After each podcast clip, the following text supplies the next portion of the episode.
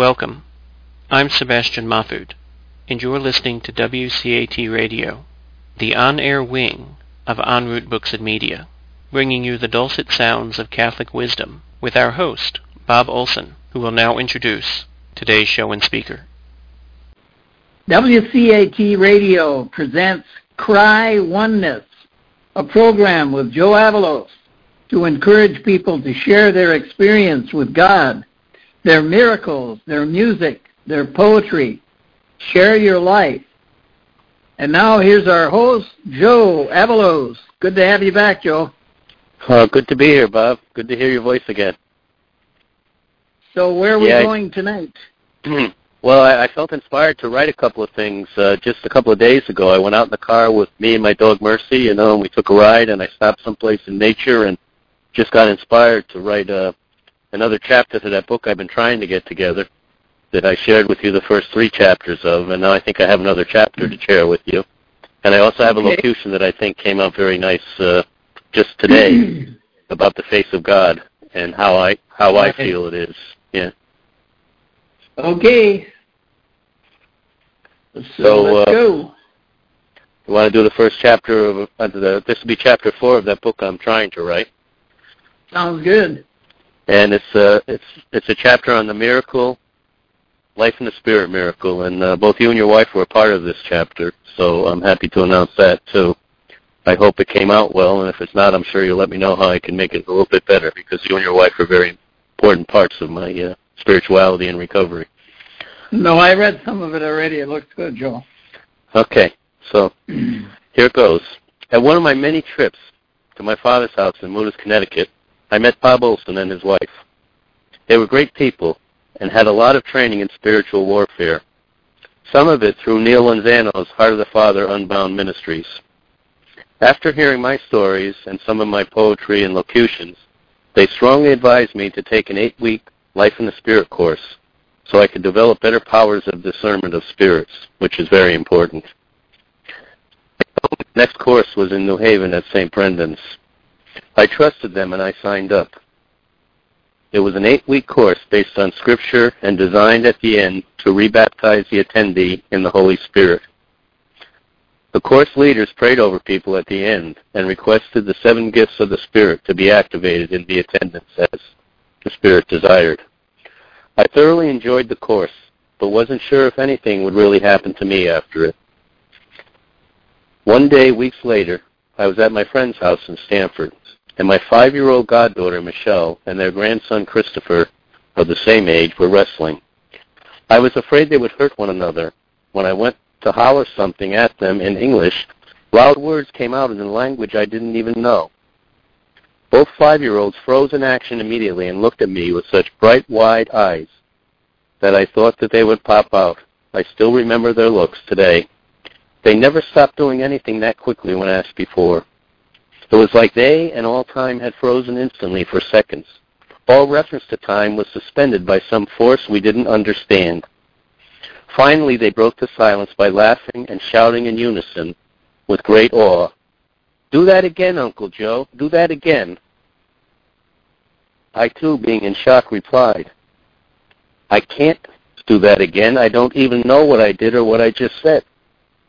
They laughed hysterically and resumed wrestling, and I stood still trying to figure out who or what had just happened to us. Was I going insane? Then it hit me. I had just received the gift of tongues, as promised by the Life in the Spirit instructors at St. Brendan's in New Haven. I called Bob Olson in awe, and he said, just accept the gift and keep practicing. I said, practice what? This is just like my poems. I don't have a clue of how to do it again. He said, just try babbling like a baby and the Spirit will come alive in you and speak again through you. You will have nothing to do with it. It's just total surrender to the Spirit. I saw him again at a retreat about a month later, and he asked me how it felt to speak in tongues. I said, Bob, it's like a dose of joyful exhaustion, like the endorphin feeling I felt in 1995 after running a marathon, only even better. He agreed. What a great feeling you get when you surrender your all to God, and His Spirit starts speaking back to God in words that come from your heart that you don't even understand unless you have the gift of translation of tongue, which I don't yet. Because with God, all things are possible. The word impossible just makes my God laugh hysterically, like the kids laughed that day when I spoke in tongues.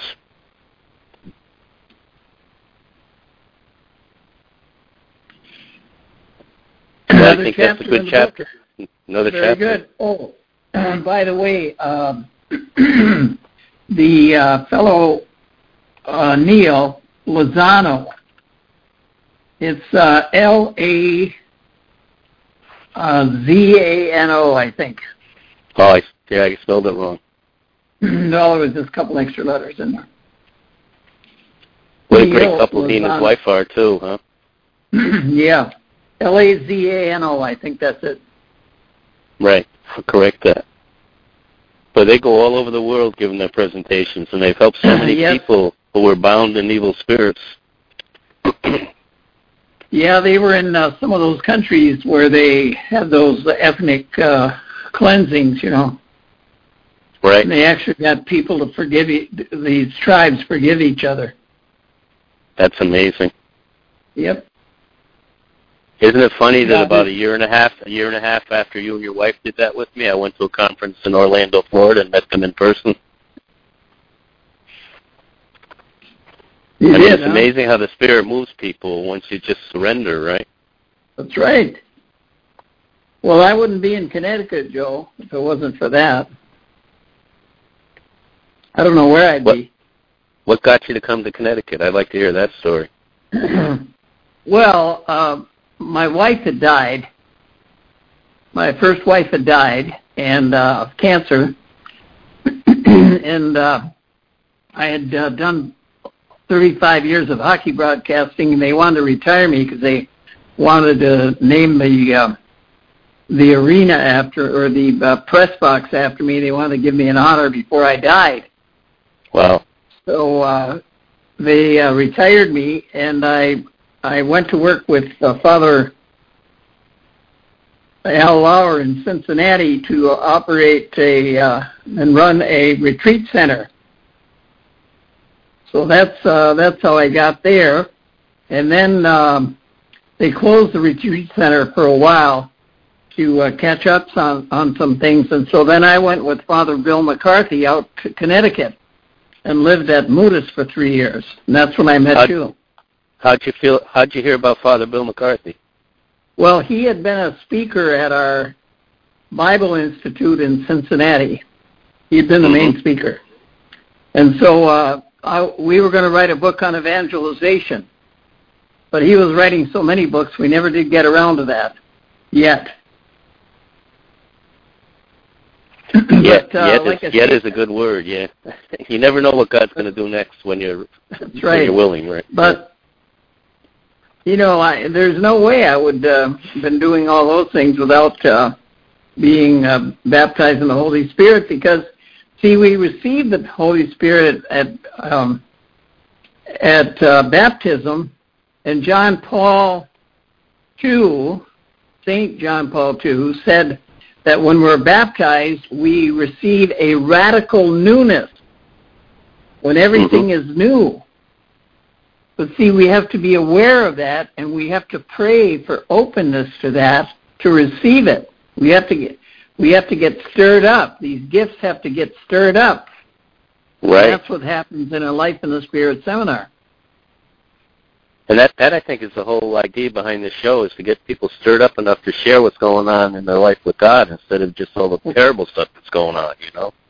Right. It's so important that people stay positive these days. You know, I was just listening to uh, Richard Rohr speak at one of his conferences on online last night, and uh, you know, he said he was talking to a, a, a psychoanalyst who, who you know specialized in uh, you know people's brains and what they do, and he says that our brains are you know even non-alcoholic and non you know you know non-alcoholic people included, you know normal people they have a high affinity that that, that the brain attaches to no, negative thoughts like Velcro. And when a positive thought comes in, the brain reacts like Teflon, and the thought just slides right by unless you grab a hold of it and praise and worship God and thank Him for it for about 15 seconds. It just goes into oblivion, and you stay totally negative. And that's so true, isn't it? If you don't focus on what's good in your life, you go down in a hurry. You know. And that's why it's important um, to have a journal. And what I do, I started when I first uh, started to follow Jesus. I would write a uh, a letter to Jesus before I went to bed, thanking him for everything good that happened during the day, and right. having that attitude of gratitude. And I still do it. I just did it a while ago. And just yeah, thank that gratitude. For, yeah. Thank him for everything that happened, even the the, the good things and the bad things that happened, because we still have to stay positive and uh, about the bad things and get rid of them. You know. Right. In the 12-step work I attend, you know, we do something called a personal inventory, step 10 every day, and looking at your whole day and uh, you know reviewing your whole day and looking for what you did right and what you did wrong, and just thanking God for everything, including the things that you think went wrong, because you know God can use evil for good, and you know God uses he can sin to save he us. can turn all uh, things to good. He can turn Yeah, all so- things to good. we we do this inventory followed by a gratitude list and we write down every single thing we're grateful for. And then we include the things we're not so grateful for in that gratitude list but we always put the positive things first you know? And uh, that that has helped me immensely because I didn't start that until about four years ago and it really had a drastic effect on my sobriety and my spirituality. It it, it made me Well- feel so much better you know The 12 step program is based on Christianity, so right and vice versa right it's like all God speaking through all programs really right. just there's so many different ways of getting to the same God that we believe in, you know. He has so many different paths for everybody and he is so creative, you know. If we let him create our lives, we have good ones. If we try to create our own lives, we fall a little bit short, I think. I, I've learned that we have to be patient enough to wait for God to create something in our path before we act on things. And we always have to use good discernment whenever there's a major choice in our life. Uh, Mhm. I like to say just put one foot in front of the other and take care of what's right there. And uh, don't try to force things to happen like I used to. You know, it's so much better that way. He'll move us if we let him, right? What I call that is a snowplow uh, philosophy hmm because we used to get as much as 300 inches of snow a year. Yep. And when these snowplows are out there plowing snow, they got to go in a straight line. Right. They can't go in and out, in and out, in and out. You got to go a straight line on that road. And uh, that's the same with us. We just go straight ahead. We just take care of everything in front of us. We don't have to worry about what's on the right side or the left side. We don't have to That's go a, looking that's for a good things. that's a good analogy, but We don't. You don't have to go looking for things because there's plenty of stuff right in front of you. no, there's no need to look. The more you dig, the deeper you get, right? That's right. Then you're in a hole you don't know how to get out of, and you have to wait for somebody to come help you. You're right. I've done that before. You know, you dig your own hole and you look for somebody else to blame for it. yeah, we learned. a- We've learned a lot, haven't we? Oh yeah, it's a, life is such a good lesson. You know, God teaches us so, so much just by by what He puts in front of us. You know, Right. He designed this whole thing like a giant mosaic, right? Before we were even born, He knew what we were going to do, but He let us do our thing anyway. I just got a call tonight uh, from uh, a lady that has uh, got a Life in the Spirit seminar starting uh, Sunday, and I think she's got 40, 45 people lined up already. Wow, and that's uh, great. She, wa- she wanted to know if I could take part in it, so I I tried to get her back, but I couldn't, so I, I still have to talk to her. Yeah, I remember the one we did. You you know you came down and I helped you at St. Bridget's in Stamford. That's Oh, kind of yeah. funny because that is where I met Father Bill McCarthy. He came down and gave a retreat, and that's how I wound up with you up in Moodus. And it must have happened at the same time you decided to leave uh, to come to Connecticut. Yeah. that you told me about it. He did a Mhm. parish retreat, and he sat down. He came up to the altar, and I was struggling uh, because I was on step three in my program, and that's uh, you know where you start searching for God more. And uh, I was confused because uh, I felt so good in the program. I was thinking that's all I needed. I was about ready not to go to Catholic Church anymore, to be honest with you. And I went to a parish retreat, and Bill came down and told me something I never knew before. He stood up there on the altar and he said, "To start this retreat, I want to share. I want you all to meet Jesus." And I said, "Wow, how's this going to happen? You know, he's nailed on the cross up there behind Father Bill. How are we going to meet him?" So that was my disease speaking, and uh, he said, "Look at the person to your left. Okay. Look at the person at your right. Now shake hands with both of them. You've just shaken hands with Jesus." And that right. was a watershed. That was a watershed event for me, Bob. It made me understand where Jesus really is. He's always in the person I'm looking at if I look hard enough, including the person in the mirror. And it took me a long time to accept the person in the mirror as having Jesus, because for a long time I hated myself and I didn't love myself. But the spiritual process I've been going through for the past 12 years now has brought me to the point where I know that God is not just up there, God is in here, you know? He's in us, trying to get our attention all the time. Correct? The Holy Spirit works so hard to get our attention sometimes, and we don't even listen until we learn how. Well, uh, when you go to communion, when you receive the Eucharist, what happens? It's like if you took um, melted wax and poured it into a cup of melted wax, they will just, you know, completely integrate. All right. Right. In other words, and that's what happens in the Eucharist. Was when we receive the Eucharist, we receive Jesus, but then He receives us. When Yeah. we walk out of that church, we walk out of that church after Eucharist, after the Mass.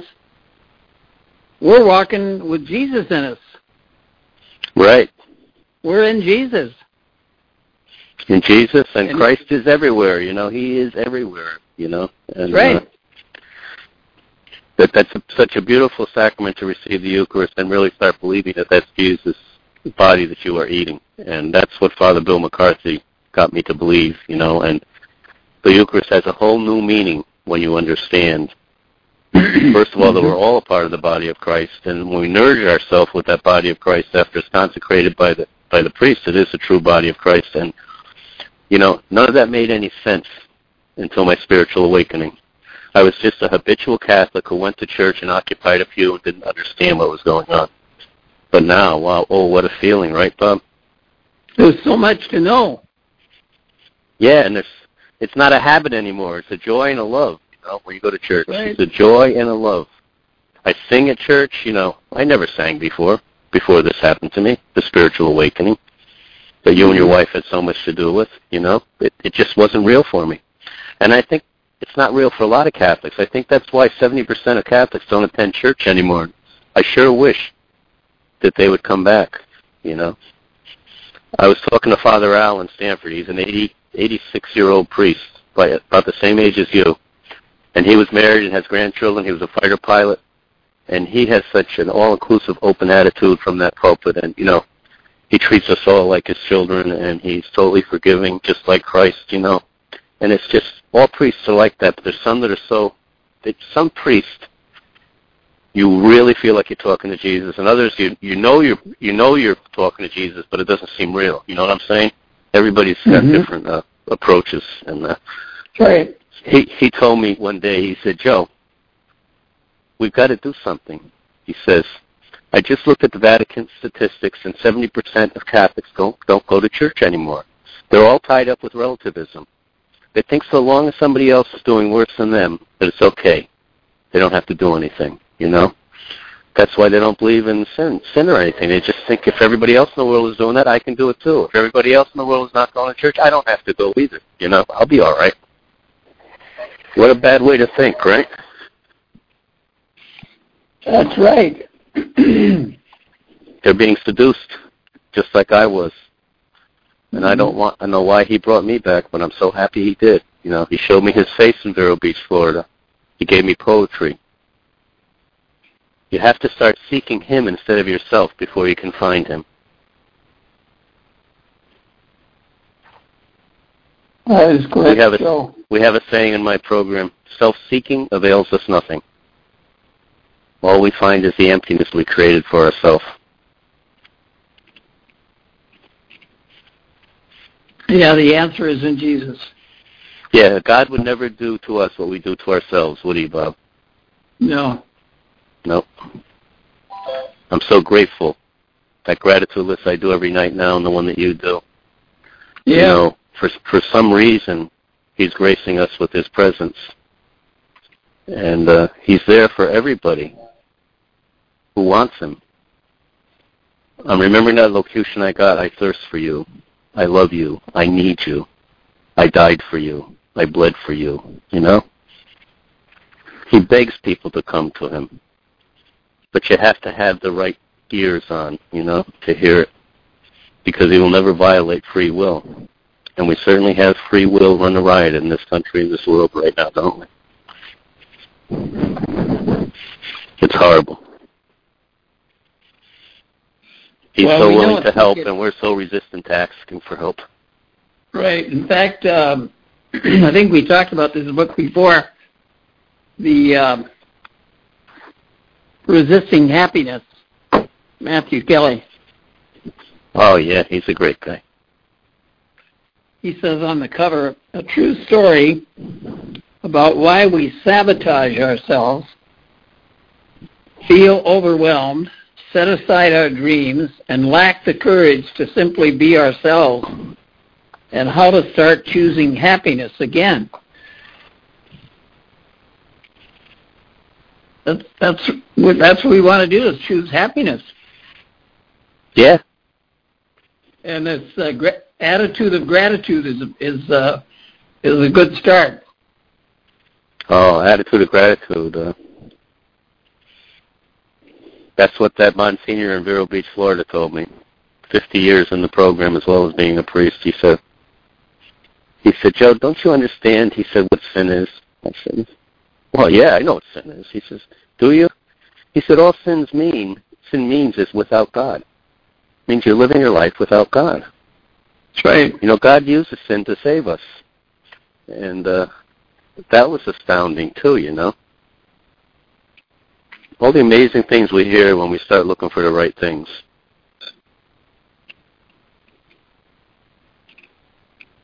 And he told me, don't, don't, don't meditate, Joe. Contemplate. And I said, what do you mean, don't meditate, contemplate?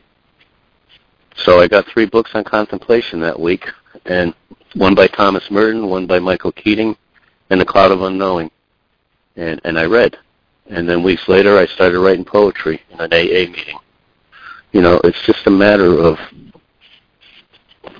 it's always God leading us, I think, isn't it? It really has nothing to do with us when we start doing the right thing. We can just start No, doing something. Just be willing and he'll pull us the rest of the way, right? And I like what Father Bill says. He speaks to us through our thoughts. Right. I remember when I first started hearing that, I, I was afraid I was going to go crazy listening to my own voices, you know. But that's not Mhm. true. Proper discernment is listening to all your thoughts and only attaching to the ones that are good for you That's right. and not feeding the Oh. negative thoughts. Yeah. I like that. Yeah, the opposite of what I was talking about before, you know, let your brain be Teflon to all the negative thoughts, but let the positive thoughts stay. And uh, what I heard a couple of days ago was it's very important to hold on to every positive thought for at least 15 seconds, and you'll have a you'll have a miraculous conversion if you can do that.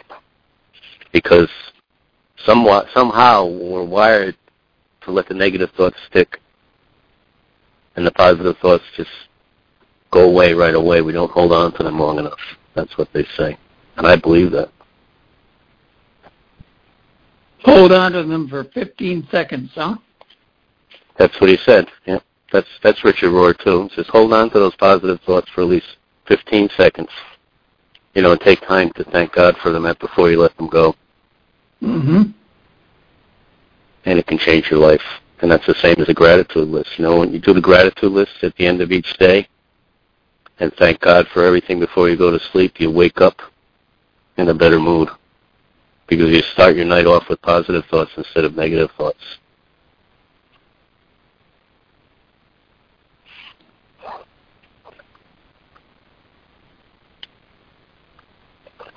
Tonight you're going to talk about a locution too, huh?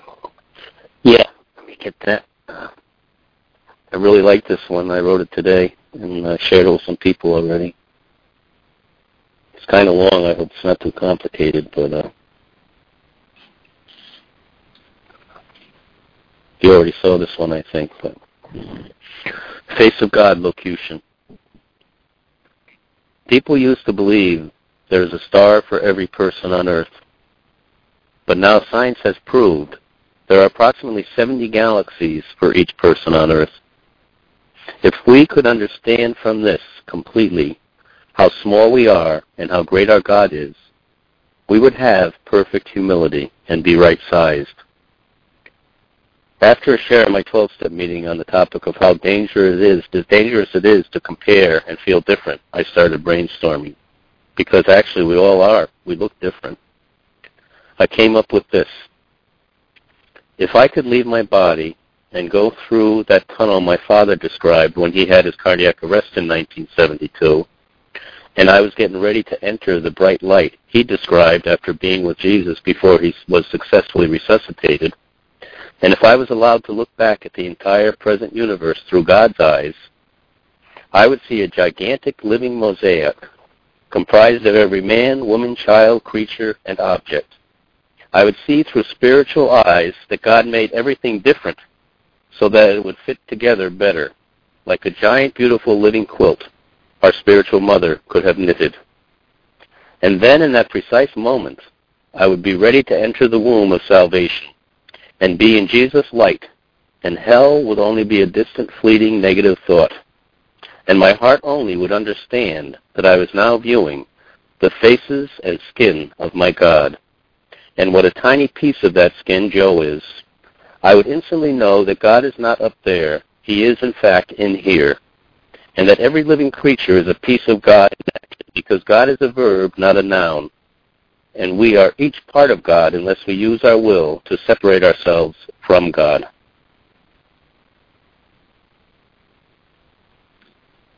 I don't think I ever saw that one before. No? pretty pretty like powerful, that. though, isn't it? Yeah. It is.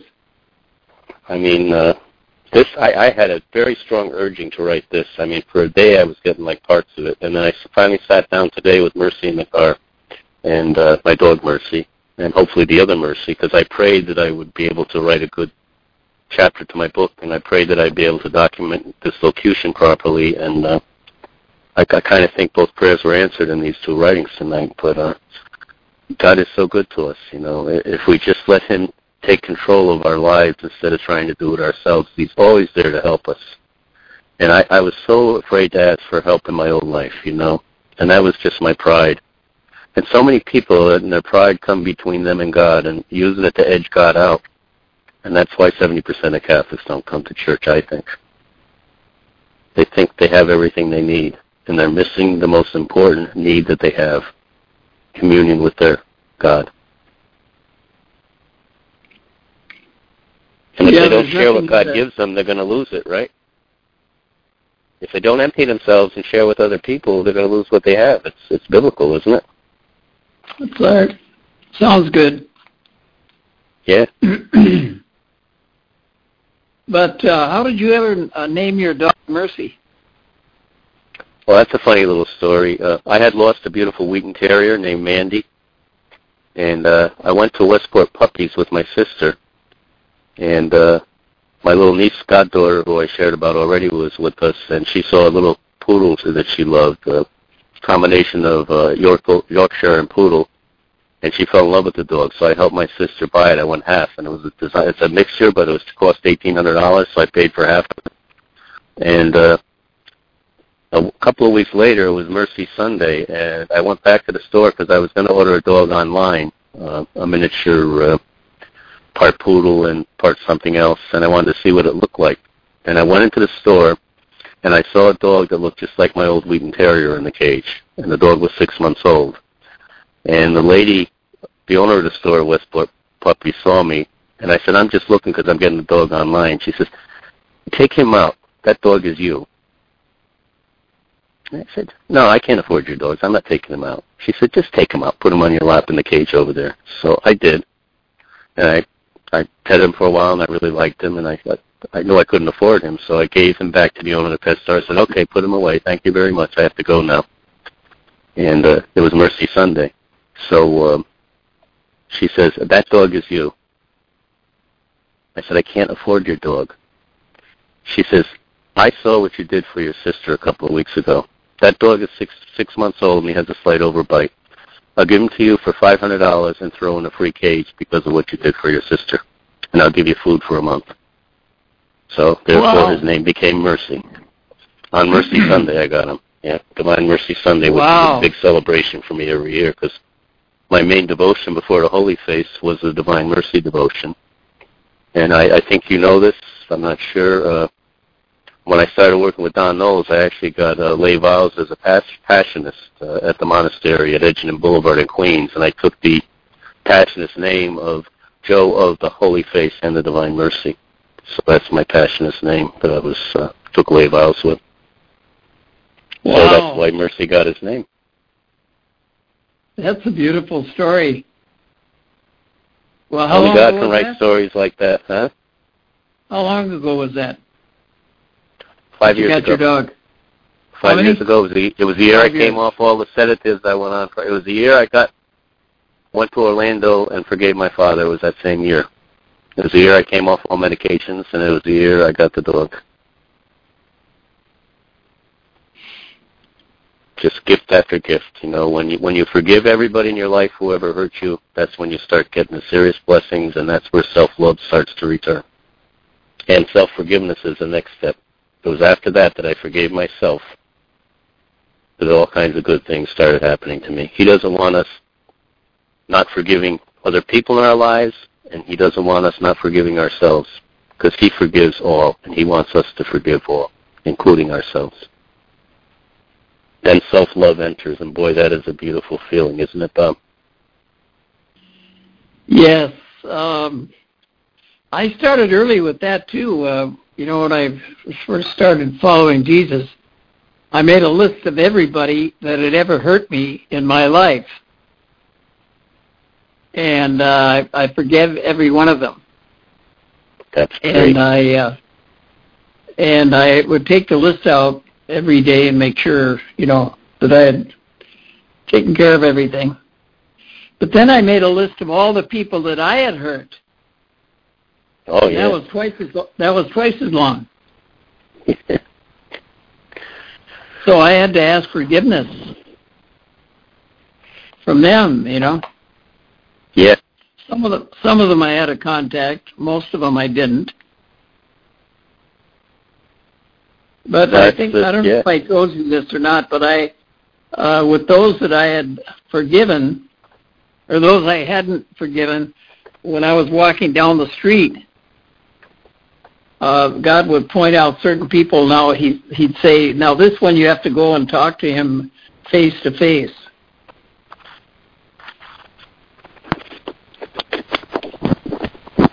He would actually show me the you know people wherever I was going. He'd show me individuals. There weren't that many, but uh, Right. there were there were- there were a few. That's, and uh, that's see, I used to amazing. be on the yeah. radio. I had a talk show, and I used to, before I was converted, I used to tell people off on the radio and things like that. You know, Oh yeah, me too. I was I was one of those big shots too. Yeah. so I had to repent. But you know how important I am, you know. Yeah, yeah. That's that's the way I was exactly. Um, but I was so I was so full of fear when I was doing that. You know, fear when you're when, when you're fear driven, that's the type of thing that happens. When you're self centered and fearful, that kind of stuff gets you. You know, you're really just hollering at yourself when you're hollering at these other people. I think I really hated myself. I've come to learn. You know, I just thought I loved myself. But when you're buried in lies, that's what happens. So, you know, when I was up at the yoga center and I heard that thing in front of the Dalai Lama, don't let the lie you're living become the truth of who you are. That that's that's first of life uh first half of life stuff, you know. You outgrow that when you get spiritual, hopefully.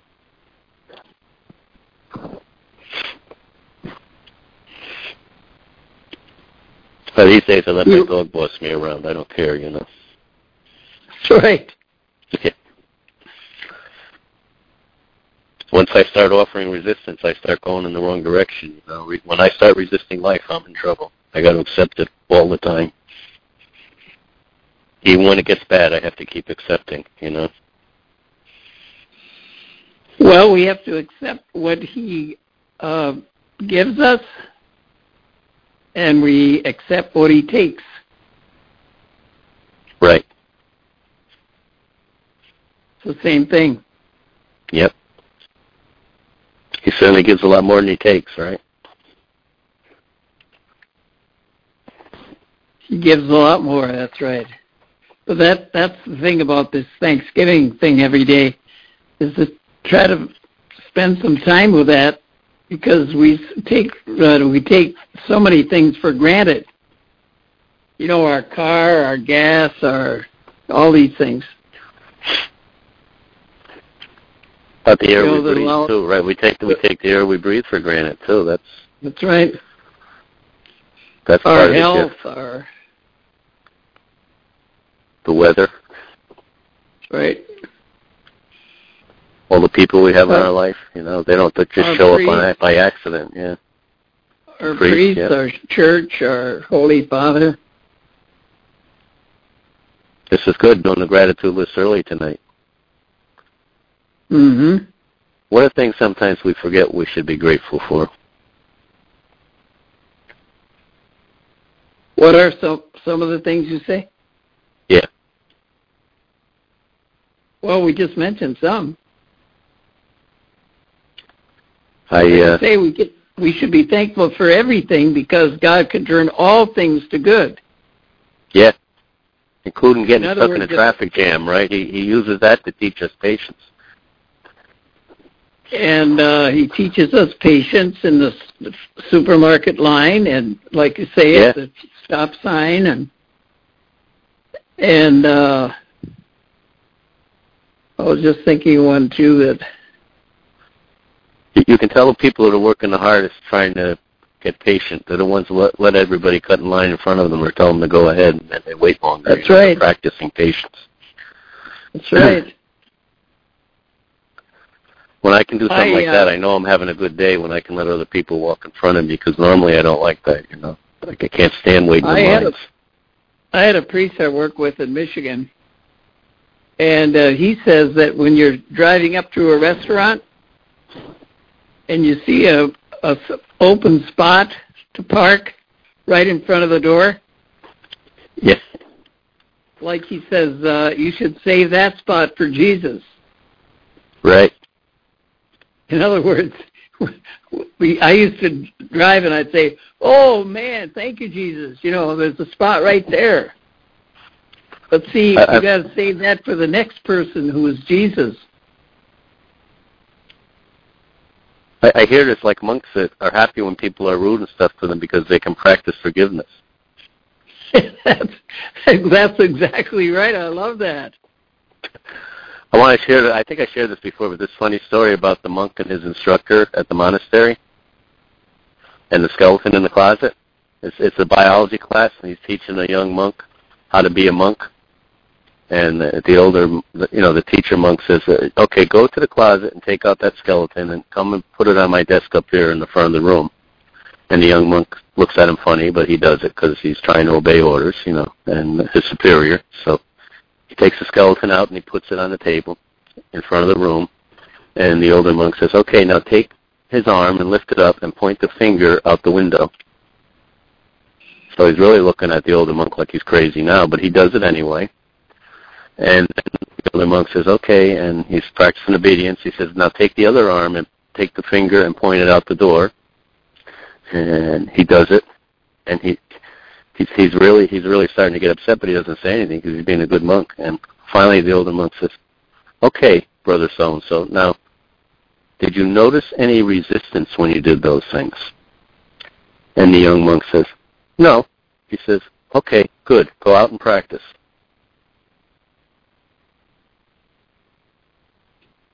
I like practice that. offering no resistance like the skeleton. Yeah. That's right. Your life. That's, You know, let whatever happens story. happens and whatever happens is supposed to happen. Is the lesson, right? So just do your best to accept it. And that's the whole premise of this program I'm in. Acceptance is the solution to all our problems today. Until I accept every person, place, and thing in this universe as being exactly the way it's supposed to be in this moment, I cannot have true peace. Well, guess who true peace is? Right? right. That's powerful. That's in page 417 of the 12-step big book. And uh, it's so important that I read that a lot because I keep forgetting. I keep thinking I should reject some things and accept others, and that's just that's not listening to the right power or powerlessness, I should say. You know, uh, I don't want Joe running my show anymore.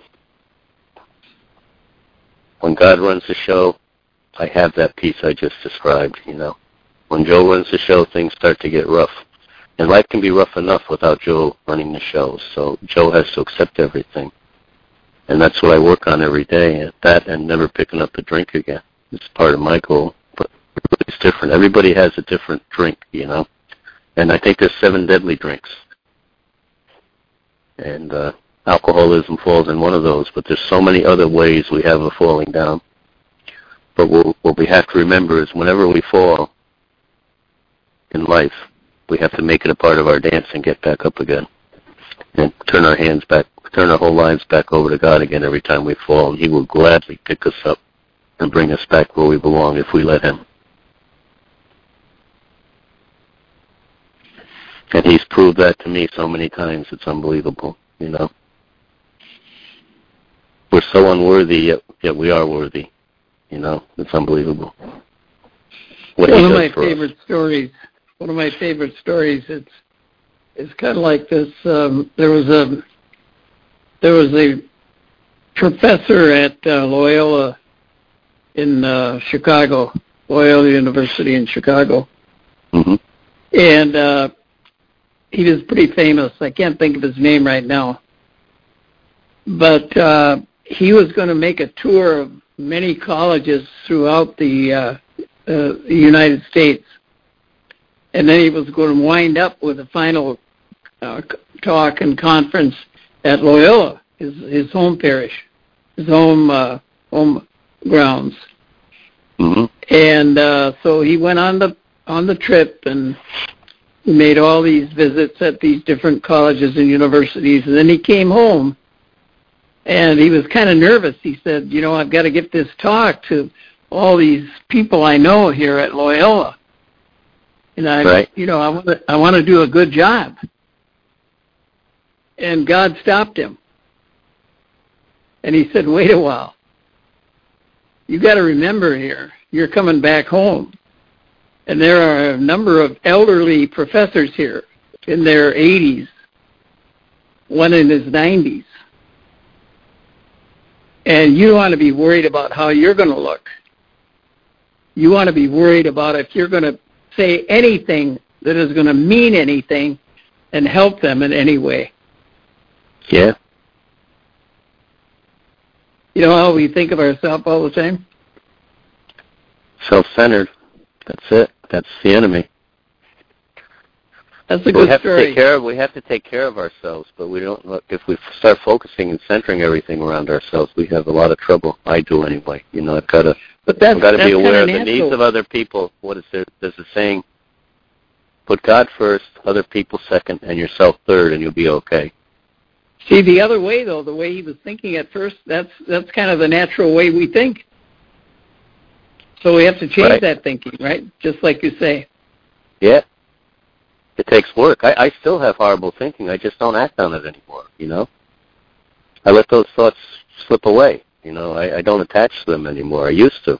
I used to act on them right away before I even knew if they were good and bad, and that's really dangerous, you know. Our thoughts can be blessings or weapons, you know. It depends on which ones we choose, and and uh, in my case, I I talk to friends before I do anything on major, you know, because you know you can't make all the decisions in life your, yourself. You know that's what marriage is all about too. You know, two people working with each other to become one, and uh, many marriages I think fail right because people don't talk to each other and they don't they don't care what the other one thinks, and they wind up getting divorced. Well, that's so why me, Christian community. That's why Christian community is so valuable. Right. Because uh, you want to be sent from a community if possible. And if not a community, at least, like you said, you have a, a good group of friends that you can talk to about these things. I, I would bet that the people that have the best relationship with God have the best relationships, period, right? Mm-hmm. Because God just gets into one person, and then one person spreads it to another person, and uh, that that's why you know I used to isolate when I drank, and uh, when you isolate from other people, you're isolating from God because He is in other people, and uh, that's the start of the end. You know, that's the beginning of sin. Not wanting to be around other people. You know, now I I enjoy going to meetings and being with other people, and I can't wait to get there. But before, I used to be like, I'd just rather drink and be by myself. You know, that's dangerous. Very dangerous for the soul, right? We were born to love other people not just ourselves.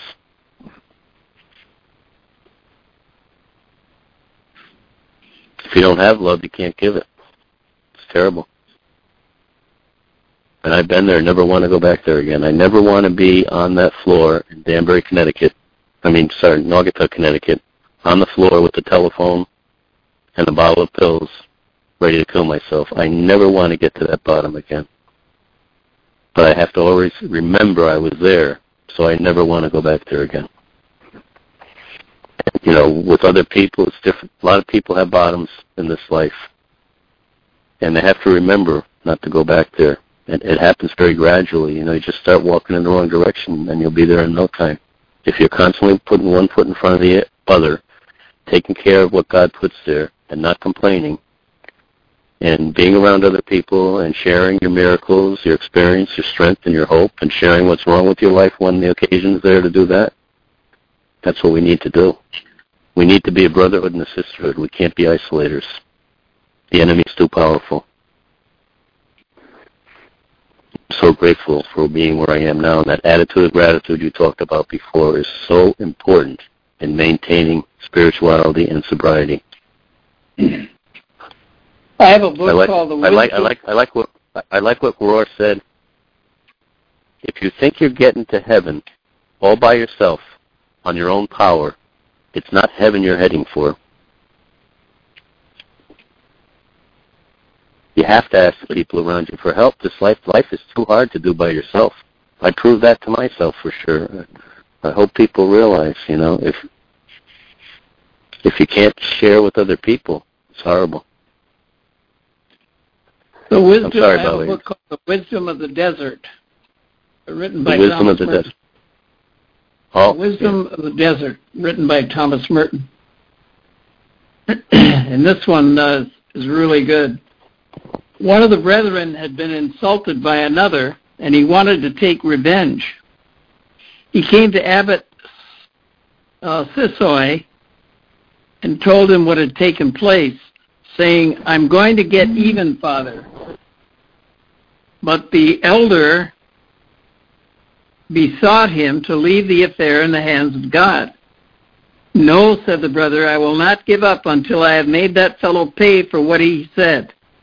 Hmm.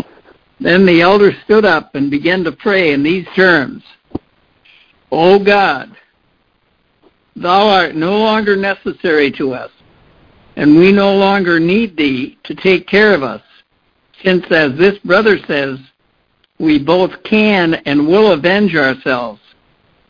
At this, the brother promised to give up his idea of revenge. Isn't that good? That is great. got to love your enemies even, and and love what anybody does to you. It's always a reason for it, you know. Seek forgiveness is the only reaction we should have to anything that happens to us. You know, we don't have to put up with a lot of stuff, but we have to forgive the people doing it. I mean, they're just they're on their journey and they're having difficulty with it. On a good good day, I can believe that, you know. And I also have to say, at times I've done the same thing myself. How can I be mad at them for doing it? You know, I've been forgiven. I have to forgive them, or I'll lose what I have, and what I have is precious. Having a friendship with the Lord is the most precious gift we have, isn't it? Everything else Right. is secondary.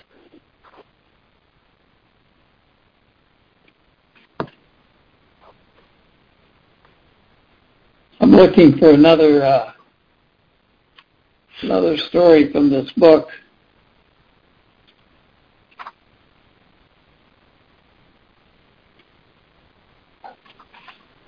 See if I can find it.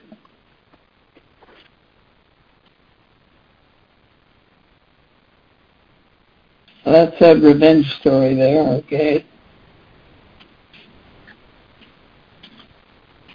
So uh, you have some other um, miracles that you were going to talk about in the next couple of weeks, huh? I'm going to try to finish one of my. Remember, I said I had the miracles I hadn't written yet. That's what I did today. I, I, I wrote one that I was procrastinating about, the one that I just shared with you. So I have headers for other ones. I'm I'm going to try to do one a week, so I can get all the miracles out there that I've had, and uh, hopefully people will start sharing back eventually.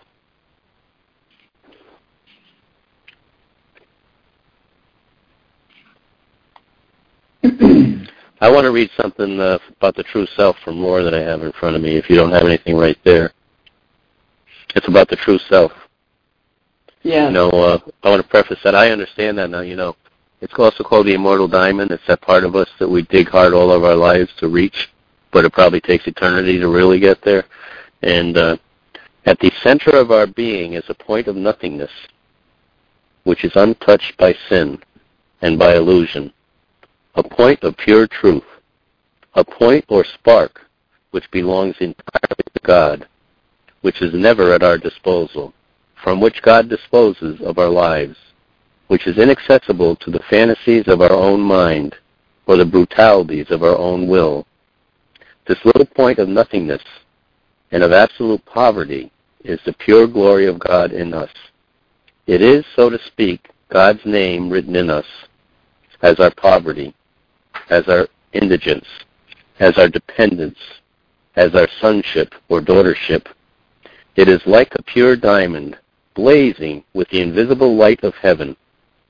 It is in everybody, and if we could see it, we would see these billions of points of light coming together in the face and blaze of, the, of a sun that would make all the darkness and cruelty of life vanish completely. I have no program for this seeing. It is only given, but the gate of heaven is everywhere. Isn't that powerful? That is wonderful. That diamond in all of us that we don't think is there 90% of the time is, is more brilliant than the light of the sun. Once we find it, it's what starts our journey. But it's it's it starts when we start seeing it. We just keep revealing layer after layer. We have to get rid of the old stuff be, before it becomes bright enough to do anything, you know. And that's why we always have to look to ourselves for the solution to all our problems. We have to look and see what what we're not doing right.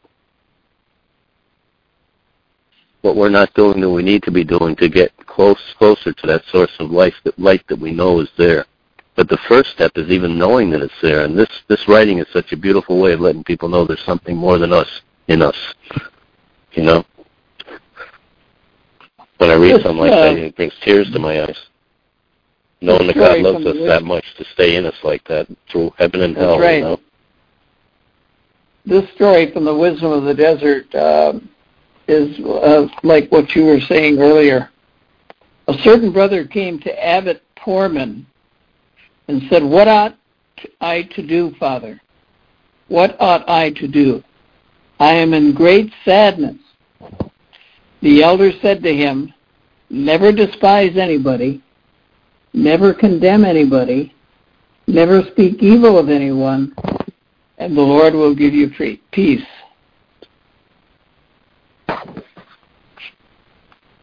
Good advice. so true. So true, There bud. it is. And I don't want to get negative, but I have to say this, you know. What a disgrace in our country what happened with the debate between the two people running for president, where all they could do is attack each other personally instead of sticking to the issues, you know. Uh, I hope, I, I think things are going better now, but boy, what an ordeal it was watching all that stuff, and I tried not to, but you have to, because you have to vote, you know. And uh, was, it was it was hard to take, but God gave us the grace to get through all of that stuff, and I hope He gives our country leaders now the grace that they need to turn this country around and start heading this country back towards God, which it looks like that's happening right now, and it's so great to see that. I didn't watch any of those debates. I, I tried not to, but I saw a couple, and it was devastating. It, you know, it's what I can't do. I, I can't do character assassinations on people, and I can't do gossip anymore, and that's all it was. It was horrible. So uh, here's the solution. Uh, I, I wrote this, and I think you've heard it before, but it's similar to what Rohr wrote, but it's about grace. And I think this poem is really about a poem about the Holy Spirit, or a locution from the Holy Spirit. Grace. Before the dawn of time, there was grace. Grace marked time and watched over creation. Grace gave wings to hope, an eagle soared upon her wind. Grace was a light in the wilderness and a sound in the silent word. As Father Time whispered, Grace amplified his words and turned them into good actions. When the Son of God was born, Grace carried him throughout his journey. When he died, she carried him home. Likewise, she will carry us if we let her. Grace moves people without touching them and touches people without moving them. She has as many children as the stars in the sky and the sands in the seas. What a great name to bear. Thank you, Grace. That's a good one. That grace is so important.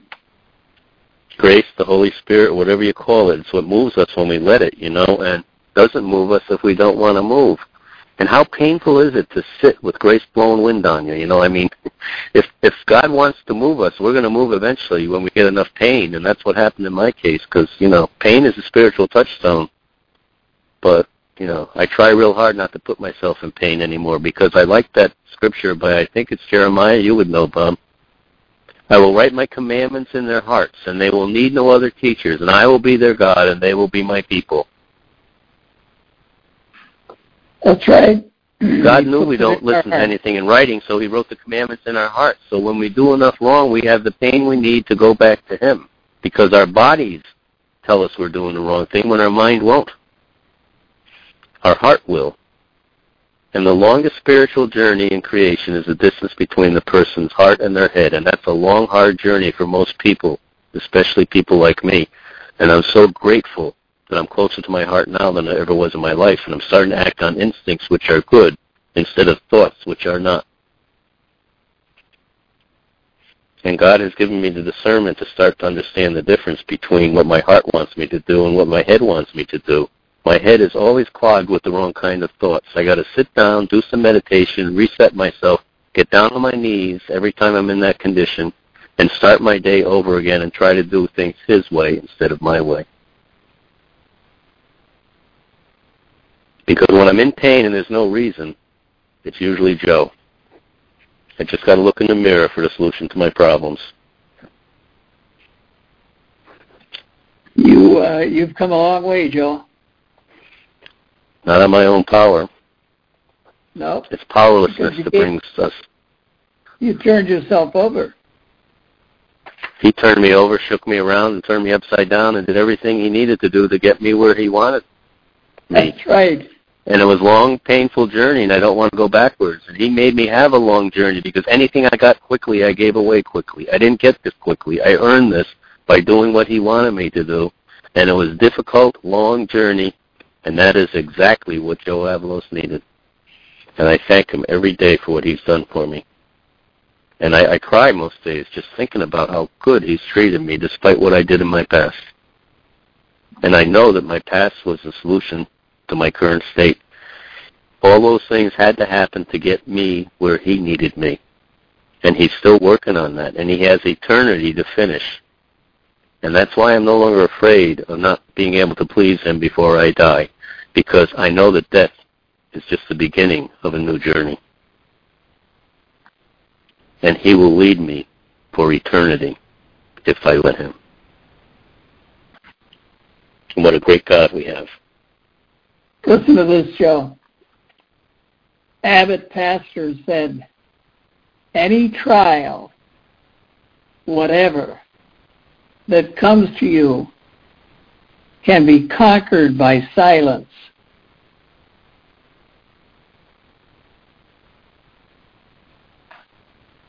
Talking about meditation and contemplation.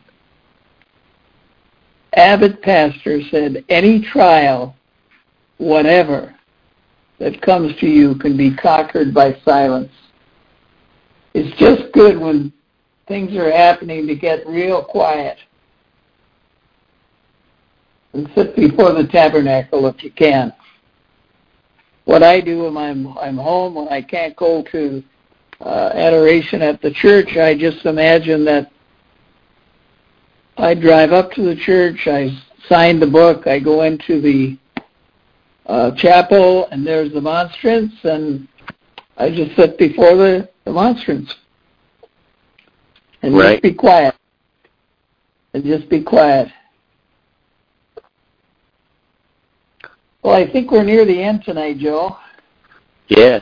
Well, that's the best place to be in front of the monstrance. But when you're home, you can take 20 minutes of quiet time every day. It helps immensely. Just sitting there, turning everything Right. over to God, getting in a meditative pose, and having a mantra that displaces the crazy thoughts you get sometimes. And every time, every time you get your thoughts back to God, it's it's it's it's conquering things, you know. And that can happen two or three hundred times in a 20 minute because there's always distractions even when you're in silence. But meditation and contemplation are such good tools to stay in constant contact with the person we want to be in constant contact with, God and our Savior and the Holy Spirit, the three in one Trinity. It's amazing. I hope you're feeling better, Bob. You sound really good. no, I feel good. I'm, I'm doing good. Good.